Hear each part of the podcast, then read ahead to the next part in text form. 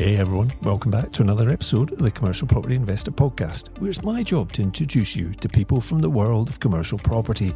We're talking with investors and thought leaders about their experiences of the commercial property world and sharing our own lessons from the last 20 years to give you practical know how so that you can follow in their footsteps. If you've ever thought commercial could be your next step, but it just seems too confusing and opaque, then you've come to the right place. There are so many exciting opportunities in this dynamic sector, and I'm looking forward to pulling back the curtain and sharing them with you.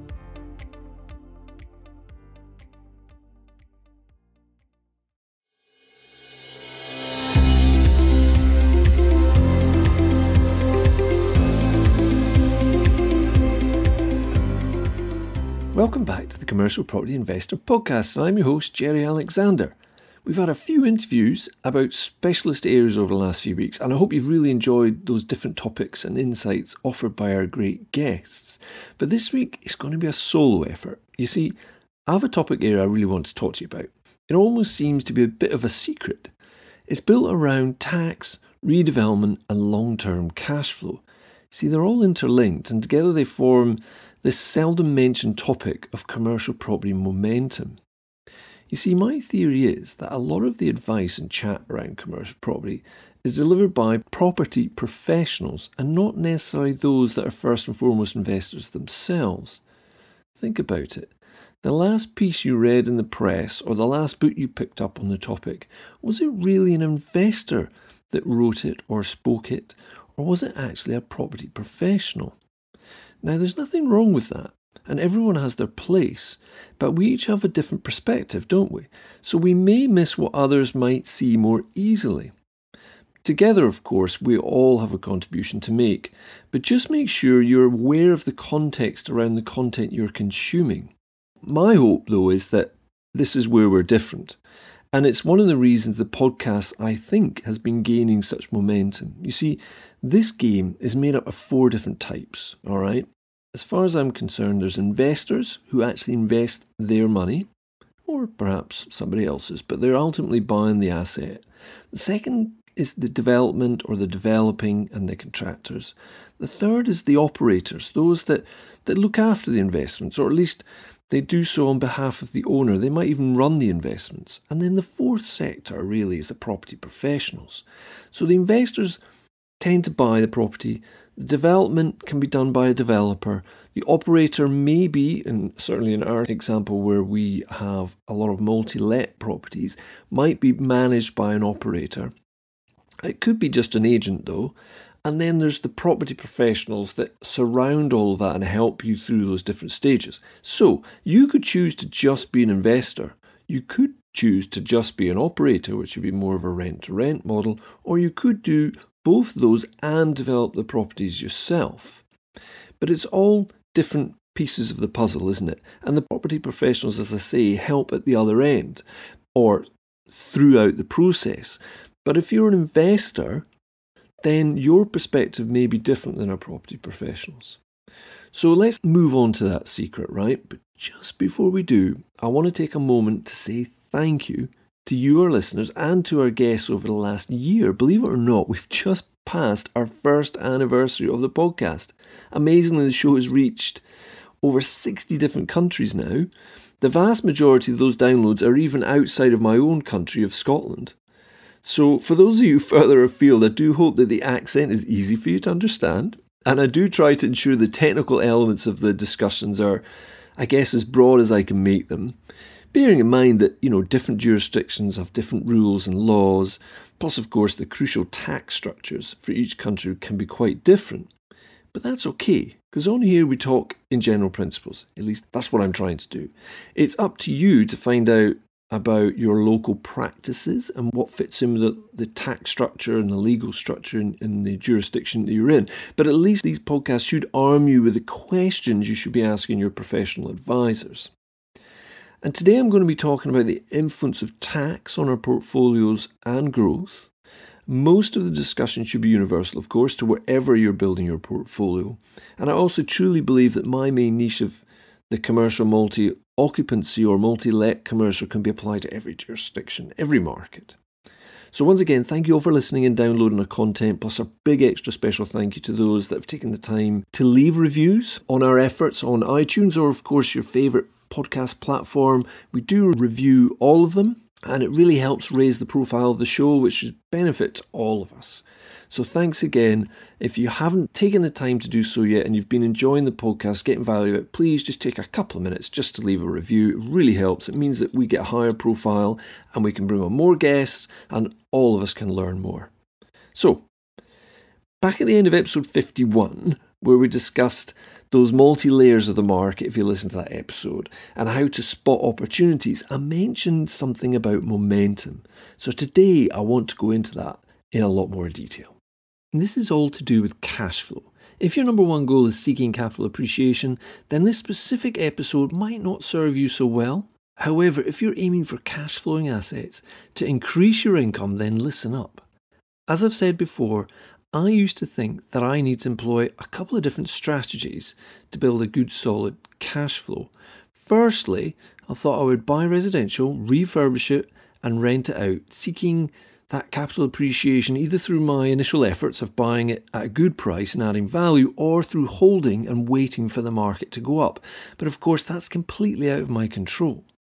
But then I thought I would employ a second strategy of trading in those residential properties for a smaller bundle of commercial properties that would cash flow higher because the returns in commercial tend to be higher and I would just accept perhaps a smaller capital appreciation. But basically, I would do all the work up front and then I'd trade in for these more passive assets.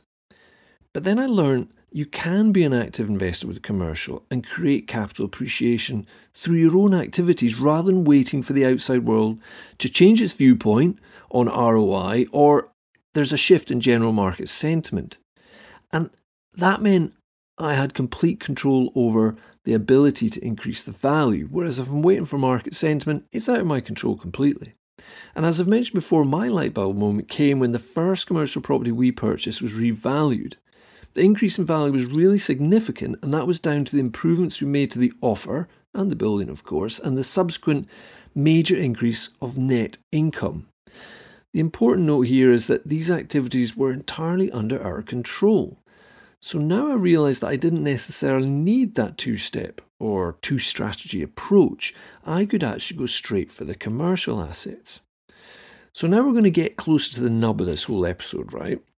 With my original plan, I would have to sell some of the residential properties in order to get the commercial assets, which incidentally is what I did, which meant sharing some of the profits with the government through the tax system. And once you make that sale, you have crystallized tax and it will become liable. Now, I know there's some exceptions in some jurisdictions, but in general, you now need to pay a share of the project profit to your big partner called the government. So, in my instance, when I traded in some of those resi and then bought a commercial, there was a tax liability. So let's take the example of a mixed use development, say a development of shops and uppers. And that's basically you've got um, commercial on the ground floor, a shop or something, and then on the one or two stories above, you've got the possibility for residential. Often it was for storage above these shops, but now it's not used with just in time delivery, and these spaces tend to be full of boxes and not really used very much. By definition, shops and uppers means there's a residential element and, of course, the commercial element, which tends to be on the ground floor, which is absolutely fine. And the residential often ends up with an ROI on the gross development value or the GDV of about 5 to 6%. Now, some people have more, some people have less, but that's the net amount, which again, in of itself, is not bad. And you've hopefully significantly increased the value, of course, through your actions. So, if your goal is to build up good cash flow, then you might consider that you will then sell the uppers or the residential development to buy something with better cash flow, cause maybe 3 to 5, 6, 7% is maybe not quite what you're after. Or you might double down again, of course, sell them out, double down again, do the same thing. And as I said, the big problem with selling anything is that you then crystallize the tax. That takes away a chunk of your efforts and makes you lose a lot of momentum. For those of you who've been flipping projects for a while, the feeling of creating something, making a sale and a profit is exciting, and your confidence grows.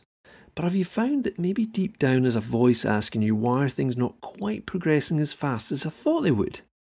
why is it things are slower than I expected?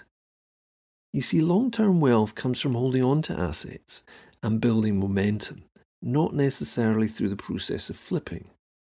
The problem is, every time you sell something, the big JV partner, called the government, takes its cut, which sucks the wind out of your sails. So you then get back to it and try to turn the handle harder and harder, but still it seems momentum is hard to establish. So picture this you buy a part time income producing commercial asset. So there's some income, and you then develop out the non income producing part and let it out on a commercial basis. This in turn adds to the property value because there's now more income. And that original piece that didn't have any income was usually heavily discounted because there's no income. And you can then leverage this increase in value for your next investment because effectively you've taken the empty space, you've created some income which has increased the value, and now you're leveraging that to buy the next one. You're holding on to it. And the yield should be around 10% or so on the gross development value. But on your purchase and development cost, if you're doing all that yourself, back to what I said at the start about are you the investor, developer, or operator, or all three, on the purchase and development cost, you really should be getting a return of at least 20%. But that's not on the GDV, that's on your expenses. So there are two things that work differently here. First, you don't have to sell the asset to get a better cash flowing asset because this one already is. So you don't crystallize tax and lose momentum. Plus, secondly, when you buy a commercial asset with a non income producing part, as I say, it should be heavily discounted because so much value is placed on the rental income. So now you are effectively buying at a discounted price, which is what we talk about doing in residential. You've added in some income by getting in a new tenant or changing the offer, which means the capital appreciation element is completely in your control and you can do that.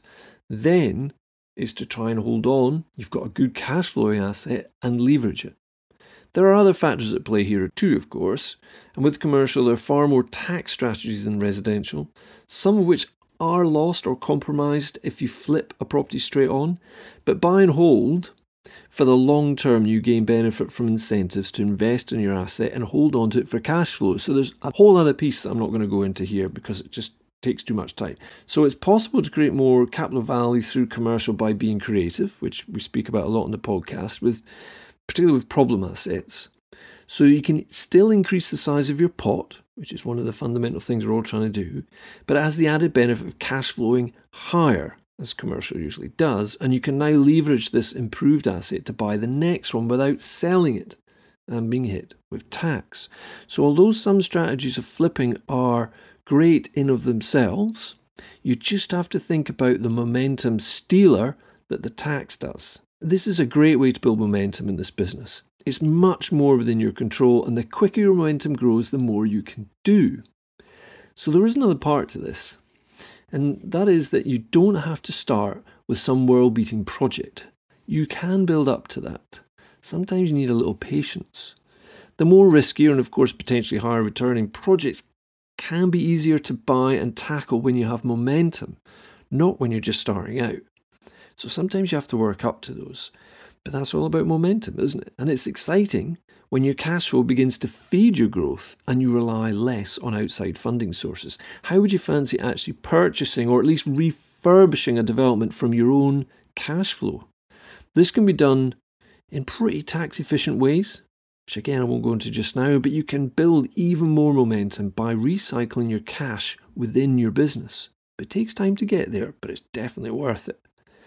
Now, back to my point at the start not everyone commenting on commercial properties doing so from the investor developer point of view. That is why it's important to learn the mechanics of how this works under the surface because it can make a huge difference to the speed of growth and momentum. Now, small print as usual. I'm not a professional advisor, so you'll need to research this for your patch of the world, but hopefully I've given you some food for thought. Some searching questions to ask your support team some things to try and probe and work out what's going in your market because you don't know what we don't know, do we? Now, we will, of course, be covering this and much more in our upcoming Commercial Property Mastermind, which is kicking off really soon. It's a nine month program. So, if you've been listening to the podcast for a while and want to start taking some action, then why not get in touch and find out more? our mastermind program is designed to give you the knowledge and accountability so that you can hone your goals and strategy choices whilst encouraging you to keep moving forwards. Now, there has to be a limited number of slots, of course, so that everybody involved gets the most from the programme whilst building a good, strong network of peers who are going through the same process. Now, I'm going to pop a link in the show notes so you can take some action on that if you wish. No worries if you don't, but I need to bring it up because it's really an effective program. It'll help you speed up and commit to actually getting started in commercial because I know what it's like. Another residential project presents itself and distracts you, and off you go. And you keep thinking, well, I need to get into commercial, but oh, there's another residential, I'll just go and do that for this month. So it's just a program that's designed to try and keep you accountable and to keep you on the right tracks. So thanks again to you, our listeners. Podcast journey has been really interesting for me personally. I've learned lots more about commercial property, met some really interesting people, built a better understanding of how my own business works, and it's also helped work out the direction that we're taking in the future because I have to talk and think about this stuff a lot more. And although it's been a challenging year out there for everybody, I'm really grateful I finally managed to get this podcast started and off the ground. So I've been able to enjoy all this adventure continues to bring. So the very best for the coming week for you. And come on, take some action this week. Do some research, think through your goals and strategies, get some reviewing done before things really start to hot up in this market. Catch up with you next time.